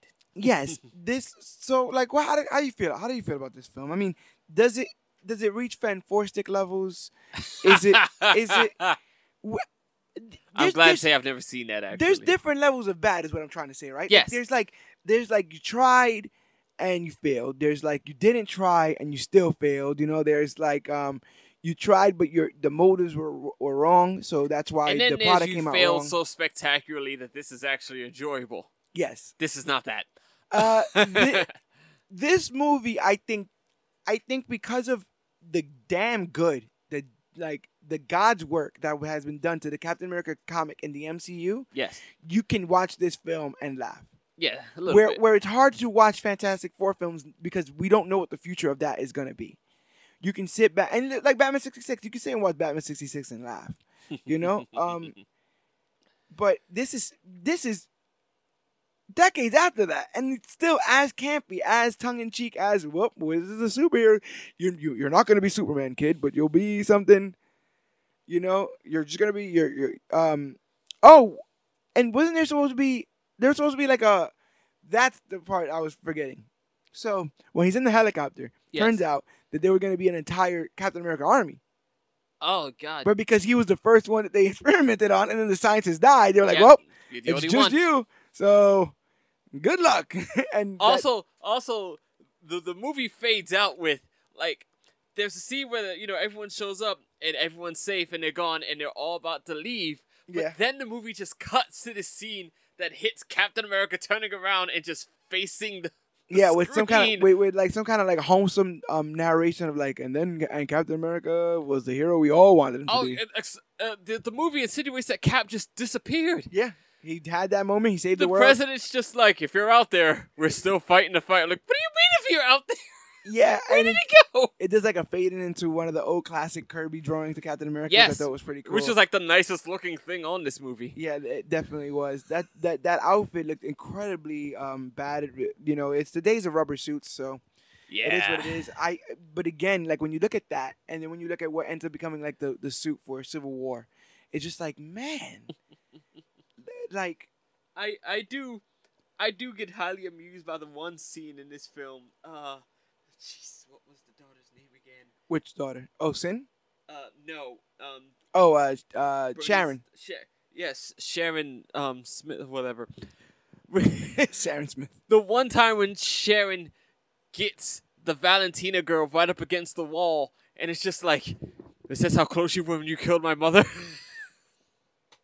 and the girl goes closer.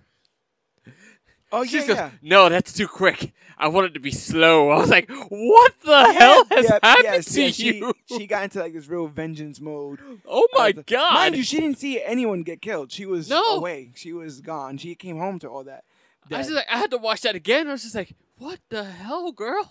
they shot everyone, but they killed Bernie. Like they killed the hell out of Bernie. Yeah. She got put in a body bag. Yeah, Everybody else was like kind of shot, and oh, they're gonna be oh just fine. I was just like, like that was that moment was akin to me to like the Bruce Wayne moment where he's just like, "Do you bleed?" Yes, it's like where did that come from? That, like- we got here pretty quick. this is how close you were. Closer. No, I wanted to happen slow. Yeah, it got really dark. Really, Wow. It got really dark really fast. I'm so sorry, honey. You, Jesus. Crazy, yeah, crazy. this was a wi- This was a ride. Definitely was, but I'm glad that we saw it. Captain America.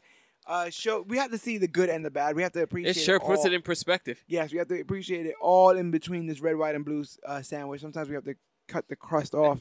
uh, that is movies like this, but we got to see where the character's been to see where the character can go because now we can now we know that this is the the far end of bad. We Yeah. can't we can never hit here, No. and we know where Winter Soldier and Civil War and stuff like that is the far end of good. Um, and now with this brand new series that's gonna drop, that by the time you're listening to this, you'll be able to review. we'll see where ta- where Mr. Coates is gonna take uh, Captain America for the foreseeable future. But I'm very very excited to see where this character goes. I'm very excited to see what happens to this character uh, in or in at or around uh, Avengers four because we don't know. I'm gonna I'm gonna I'm gonna throw a question at you that you're not gonna appreciate, but I am. Okay. This is a fun question I've had, and I get some interesting answers. And I get a lot of people who start one way and, and, and backtrack toward another. Better trilogy of films: Captain America or Nolan Batman. Best trilogy of films, I would have to say Captain America, only because I, to me, I feel like the Batman movies don't have Batman as the focus for a- a lot of those movies. It's weird. He is the he is the knight. He's the guy on the horse. He is the guy who makes things happen.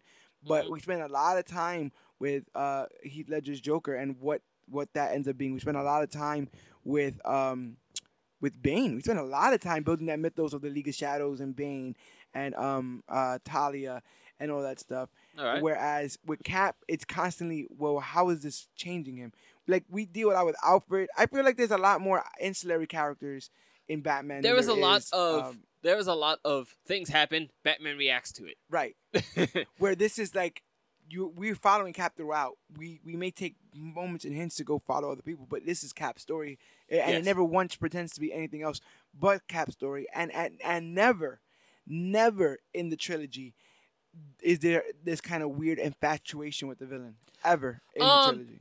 Well, uh, I'll get to that. Uh, my argument is always that uh, the Captain America films are better in the sense that, as a film series, I feel like the the Captain America films only got better. Yeah. Whereas with the Batman Begins, very good.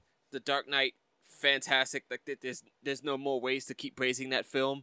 Dark Knight Rises kind of peters off that rise. You know, it's not a bad film, but it's not as good as the Dark Knight, and it just it doesn't live up to that standard. I also have a huge problem in these superhero films with phoned in romance because in a lot of these comics, you can read several comics without there ever being a, a love arc. Right. Because they're they're you're, you're reading them as a superhero, not as the person. Right. And so in Cap, they kept that love stuff to a minimum. In the first Avenger, you had it definitely with Peggy. Yes. Second one, it, it's played around with with Sharon, but it's not ever like I'm going to save her. She's the one I need to save. Right. I'm trying to save the day. I need to save her. I love her. She is my everything. Right. It's never that. And so you never get the Rachel stuff Right. that you do in in things. Rachel.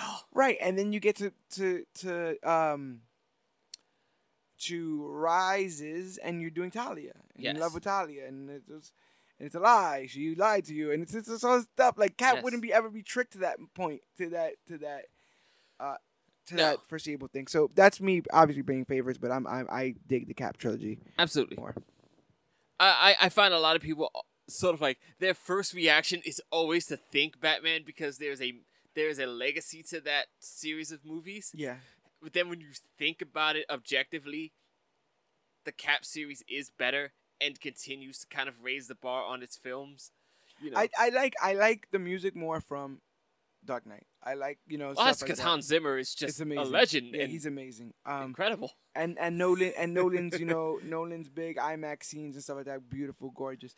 It's just Yeah. it's just different. You know, you could like you can like different flavors of ice cream Oh, as long as you can agree that you like ice cream. That's all we need here at uh, Major Issues. Um, I was gonna ask you what your favorite MCU Captain America moment was. Uh, as far as a moment, uh, I think my favorite moment might be. It, it it seems kind of a bland moment, but for me, it was the music, and like just the heroic action of it. I really love the scene where he's escaping the shield base. Okay, Like the when they hit that theme song, which is the song I think about when I think about Captain America. right, right, right. Um, I think it's called "Taking a Stand." If Yeah. anyone wants to look it up on YouTube. Yeah, it's basically his theme song. yeah, it's, it's essentially is his theme song, and like that moment for me is just a whole lot of fun. Um, other than that, I think it might be from a purely cinematic standpoint. Um, maybe the Bucky fight at the end of Winter Soldier, Yeah, that was pretty. Uh, that means where exactly he how you said like it was he, cinematic. he refuses to keep fighting with him, and it's just like if this is how it's gonna be, I, I don't need to be back here. Yeah, definitely. I like the um. You want to kill Nazis? No, I just don't like bullies. I like, Right. I, I like, I like that. Um, I'm a big fan, obviously, of the grenade uh, moment. You know, he jumps on the grenade. Absolutely. Um, I really like the the small moment that really made me smile. That that to me encapsulated the entirety of what Captain America is in this time. Was um him telling uh Black Widow to get her feet off the off the car. it's like we stole this car. It's like it doesn't matter manners. And It's Right. like okay, all right, I I get you. I like this guy. Um, that um sucks, man. He he he legit he legit in pure fear, in pure. It had to have been nothing but oh whoa, nothing but pure fear. Mm. But he like calms Peggy down yes. while he's dying.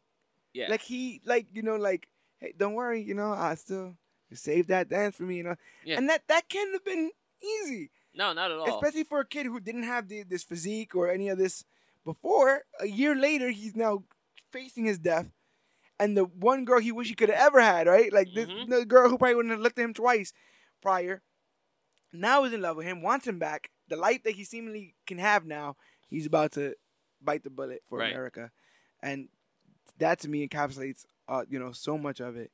Um, yeah, and then and then I could do this all day in Civil War. Like, a, oh, Civil War is such an amazing story. Uh, and such amazing character characterization of that character, yes. of that of that. Don't move. Don't you know? You don't have to put your feet down. that, that that was a, that was an interesting situation where they they just completely rip an entire line from the books, almost word for word. And it's just like, no, this is perfect the way it is. Just have Sharon get up and say it. You know, the whole speech about um don't move and to just like dig your heels in on any on a belief you have.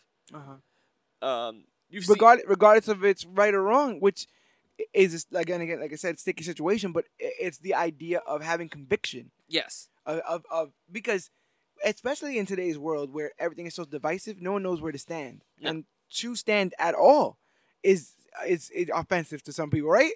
So uh, like I stand, people, I stand, I stand for um non-animal products. I'm a vegan. Mhm. Well, what do you think you're doing, for? This is America was born on it. In the Bible, it says, and we're already at it. We're already off to the races in an argument because we, I stood on I stood for one thing. So the idea for that cap could not only be standing, but sometimes standing for the wrong reasons or the right reasons.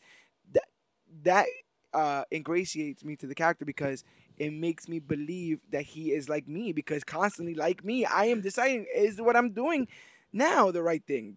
The thing that I plan to do tomorrow is it the right thing? I hope Yeah. this plan of action that I'm going on leads me to where I I want to be. And in that same sense, I just want to live in a better world. So the fact that he's so selfless and that's what he's caring about. This is a guy that again they don't give many um background characters to. So Yeah. he doesn't have the neighbor and the the the the Jimmy Olsen and the um you know the boss and so he's not. Eh, You, he has that he has that best Falcon, which you can't drag with him on everything. exactly, and so you get the you get almost the um the idea that Captain America is Captain America all the time. This is this is him uh, throughout, and he may enjoy you know barbershop quartets and a, and a malt, you know, eh, you know sometimes, but at, at the end of the day, he signed up to be an ideal. He signed up to be um an idea like how they talk about in Batman how an idea is more bigger than a man. It is interesting. uh, uh, I'm Go ahead. sorry. Go ahead. Oh no, I was just saying that he and because he does he does that, he realizes that he has um thinner ice to walk than most heroes because what he stands for means more. Whereas Spider Man doesn't stand for spiders, like he doesn't stand for Right. the entirety history of spiders. If he ever does something evil, then like, people are not gonna be like Spider Man's just trying to make it. Exactly. Whereas Captain America, if he does something, it's like, oh, screw America. He is the representation of America, so he Yeah. has to Or tread softly, Cap- tread Cap- Cap's a dangerous thing because he he has to be bigger than all of that. Um. And he was a werewolf. Oh God. Um. Cap's interesting in that sense with uh as as you compared it actually to Spider Man, where it's like Spider Man has such a cast of supporting characters that he constantly gets to play off of. That for some reason a character like Cap doesn't have. Like even though he has associated characters like Sharon Carter, they keep messing with that relationship. Um, he's got Falcon, but like they don't keep Falcon in every Captain America story that he's in. Right. Uh, and then Falcon be straight up becomes Captain America, so they Right. ca- they can't even be on the same page with that because Steve Rogers is doing his thing here, and you got Falcon Right. doing his Cap stuff. and there, there, there- there's Bucky, but Bucky's always off doing spy stuff. They, there's not a lot of ancillary characters that Cap always gets to play off of, or that are constantly with him. And I guess you know, I guess the most harrowing thing about it is there really isn't any character that knows what he's been through. No, You have Bucky, you know, who's probably the closest to that. But like you said again, Bucky's always on his own missions. Cap is a man out of time constantly. That Mhm. is that is his current. That is always. yeah, He will always be a guy just just a little bit from too far away, just a little bit um too new to all this that's going on. But but the idea that if I believe in the basics of human decency, I Mhm. should be able to exist in any decade. because if those, those are timeless. if those exist, if they are timeless, if they withstand the test of time. And right now, I think now in 2018, we'll be seeing a Captain America rubbing against a time that doesn't see the things that he values as valuable, and that could be very interesting as to what he chooses to do moving forward. Because obviously, the easy thing to do would be the Nomad thing, right? Screw this, uh, red, white, and blue. Yeah. I'm just gonna be, you know, Captain. Just, just, just be the Cap that you saw in Captain Infinity Freedom, War, and then I just- Secret Avenger stuff. Exactly, but we have to get him back in the red, white, and blue. He's already in the red, white, and blue in this new Captain America number one out. So I um, think I think the the important thing at that sense is, I think the important thing in this sense, even though it is a socially divided country on some degree, is that the country needs a hero, definitely. and it's it's hard to kind of figure out what that hero represents. I have seen people who online who are just like, you know, it'd be the great thing to do with the Captain America uh book, just have Captain America, you know, siding siding with Trump and going off to fight off the bad guys in other countries. And I'm just like, That's some people's why is America. that a yeah, it's some and people's like, America. So that's, a what's so good weird about you. this. Yeah. Okay.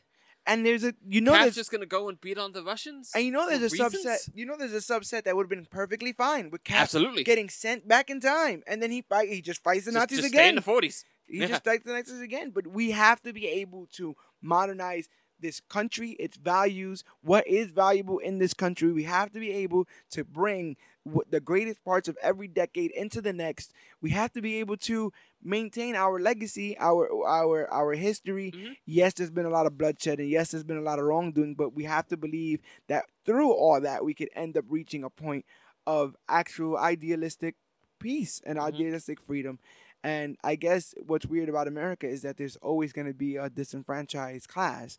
Yeah. How does Captain America in 2018 handle that? Whether it be refugees, whether it be blacks, Latinos, whether it be um, the homosexual community, Mhm. uh, people who feel marginalized. Does you know how does Cap reach out to those people? And does Mr. Coates uh, explain to us that all those people are welcome in Captain America's America? That's gonna be interesting to see how he uh how he attacks it, and not just how Coates attends attempts to attack what the social climate is in his Captain America book, but then what does his villain represent necessarily in that same stance? Yeah, You know, not only what is Cap representing, but what is Cap fighting? exactly. And, why is he fighting it? What what Yes. what does he see so opposed to that Yes. he feels that it needs to be stomped out? You know, it, it can't just you can't just write another character that wants to take over, you know, the world or you Yeah. know, take down whatever government or some sort. Before I forget, another humongous uh, cap moment: the elevator scene in Winter Soldier. The before this before this begins, does anybody want to get off? Amazing! I thought that added just enough layer to the you know badass nature of Captain America. My favorite badass Captain America moment though is when he's running, when he's on the motorcycle, jumps on top of the helicopter or the the, the Quinjet, throws the shield, knocks off two fins, jumps back off. Same scene I'm talking about. amazing, Same amazing. scene I'm oh yeah, when he's breaking out of there. Yeah, yeah, yeah. He was breaking out of the facility. Um, um, have you? And have it's you just like, the- wow. have you played any bit of like the last Marvel vs. Capcom game that came out? no, with the Infinity Stones. Yes. No, I have not. They use the scene, not necessarily the scene, but like his big, you know, cinematic kind of combo move. Yeah. The very end of the combo move is the exact flip and shield landing Ah, from the Winter Soldier movie. that's awesome. I recognized it the moment I saw it. yeah, they Where he ma- lands with the shield and hits right in front of the camera. they stripped it away. You know, Steve Rogers is an immigrant who's in America and just believes America to be maybe not the best in the world, but it can be the best to him. There's no reason why you can't believe that uh, your home is not the best to you. And so without without without layers of racism, without layers of imperialism, without layers of of um of capitalism. Captain America is unironically just a patriot. Just Yes. somebody who's happy to be here and wants to do his part to make it better. That's the best, that's the biggest part. He wants to do his part. He's not afraid of hard work. He's not afraid to do what needs to get done and make hard decisions. Are we as Americans are we ready to do what, what uh, it takes, make the hard decisions, uh, get the elbow grease in there to make our home better? I mean, that's all going to be uh, seen in the test of time. Have you seen the book's attempt to combat the uh, the sort of '40s racism thing with Cap? Kind of. I actually think I might have one here, but there was one that was talking about like, oh, but he's always been friends with Falcon, so like, what do you? oh well, well, yeah, but uh, not even the Falcon stuff though. yeah, But like the the the idea that he came from a timeline that would have been indoctrinated, that would have indoctrinated him and anyone around him of as like you know thinking cisgendered less, white lesser and yeah. cisgendered white male to think of, of others in a lesser form. Yeah. So like, there's always that permeating idea that Captain America comes from the '40s. He's probably a little racist. right.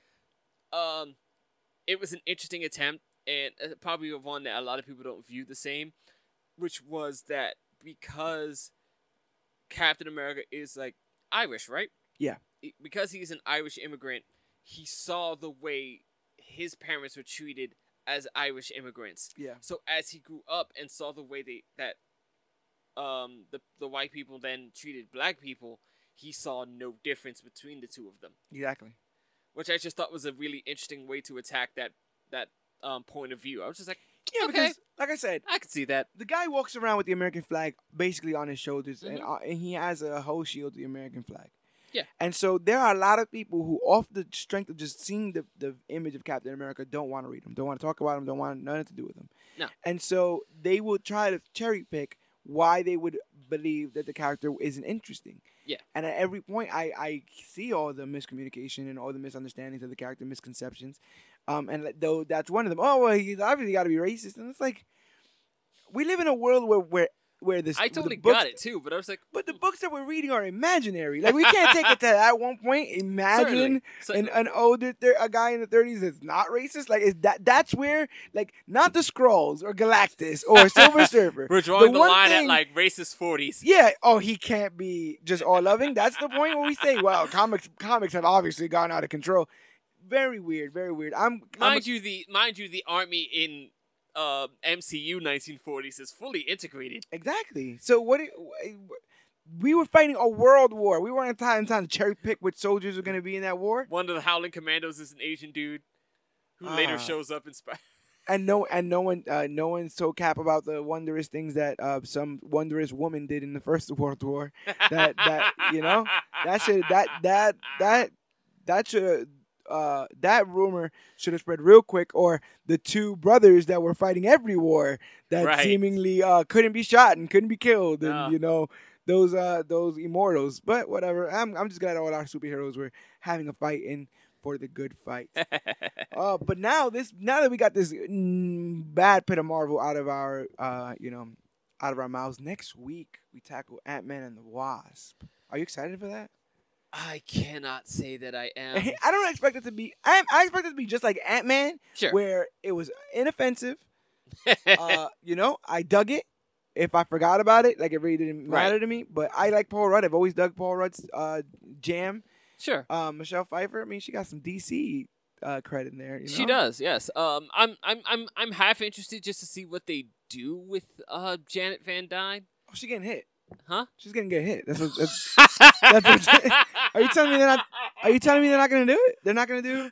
God, I really Are hope they not. not, gonna do Hank Pym hits Janet Van Dyne? oh, That's I really hope not. Actually, I, I know it's a big thing in the comics, but it's like it's one of those things he try to speak of with hushed tones. It's like, yeah, I went subatomic because you hit me. You didn't tell him. You didn't tell him that you hit me, right?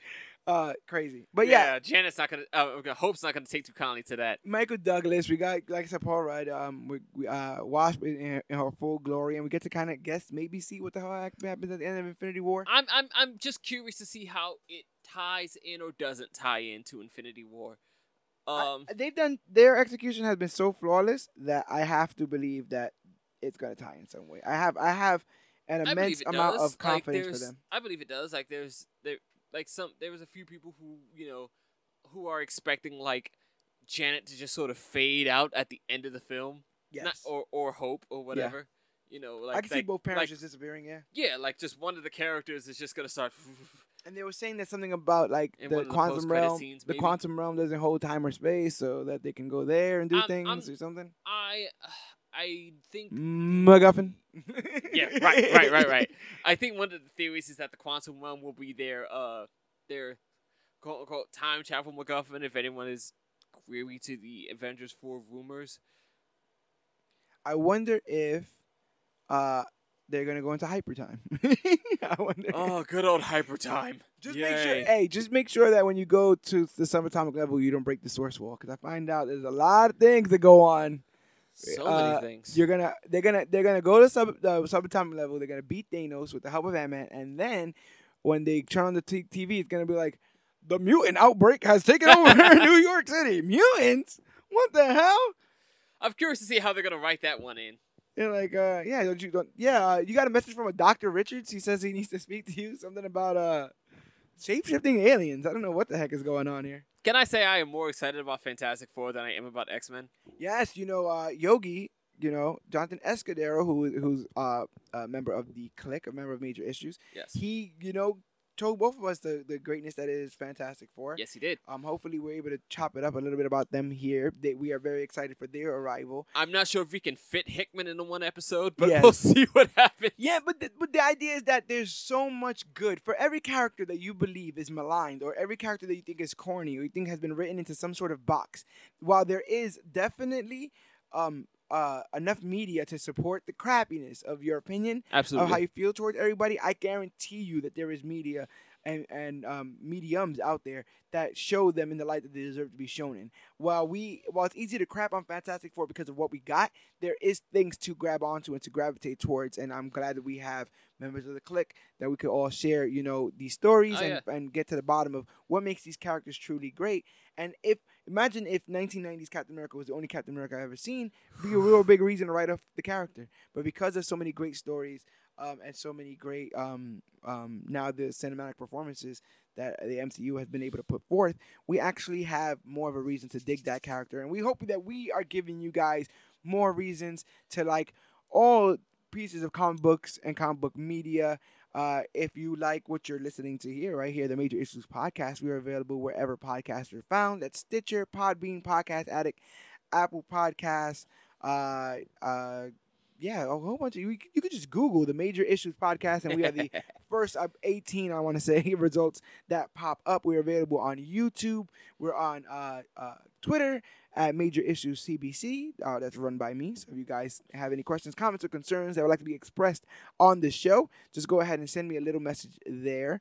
But um, yeah, it's the quickest way um, to get our podcast and the quickest way for us to improve ourselves as podcasters is if you guys can do us a favor and go to iTunes and rate and review. Let us know what you like or don't like about these shows. This is episode 31. Uh, now making it the probably longest thing I've ever done in my life besides the military.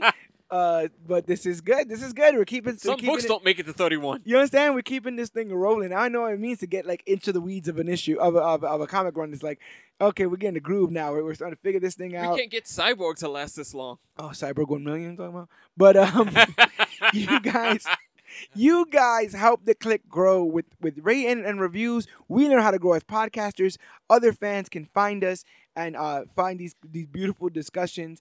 And maybe you guys can start helping us find what things you guys want to talk about, what movies, uh, comic book issues, all things to come to comic book media that you guys want to sit here and discuss as part of Major Issues. And then Major Issues is brought to us by Comic Book Clique uh, which you can find anywhere. Facebook.com at Comic Book Clique, Instagram at Comic Book Clique. Use the hashtag Comic Book Clique to talk about the newest, hottest, greatest, and latest things to come to comic books and comic book media. And uh, yeah, Comic Book Clique, C L I Q E, because we are a group and we are growing uh, exponentially as time rolls on. Downloads are up, likes are up, shares are up, and it's all thanks to you guys. I've been to the future, and we become the greatest thing to talk about comics and comic book media in the future. But we got to get there, and it's going to be because of you guys.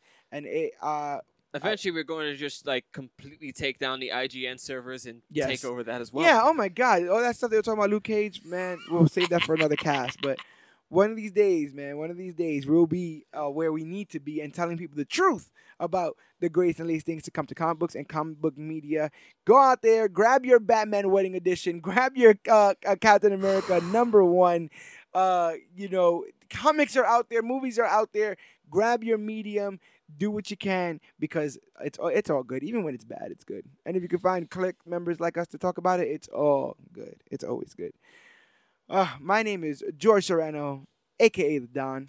My name is Gregory Thomas, aka GT Rebirth. This has been a Captain America 1990 uh, recap and review, and just a very general Captain America discussion because today is the 4th of July, and we are proud to be Americans. I can Where do at this all least. I know I'm free. Where at least I know I'm free. But thank you guys so much. Don't forget to be on the next. Uh, be prepared for the next episode. We'll be tackling Ant Man and the Wasp. W- And and also don't forget that it doesn't matter if you're an Italian Red Skull, a Russian Red Skull, a German Red Skull. if you have polio or you've been injected with the super soldier or serum. if you're the Red Skull that was Captain America's son in the Ultimate Universe. Good God. Oh, that gets confusing. It doesn't matter if you become randomly a, a agent of Hydra and get rewritten for a hundred years, or if you're trying to bang your ex's niece. Remember that we are the clique, and you, yes, you, are worthy.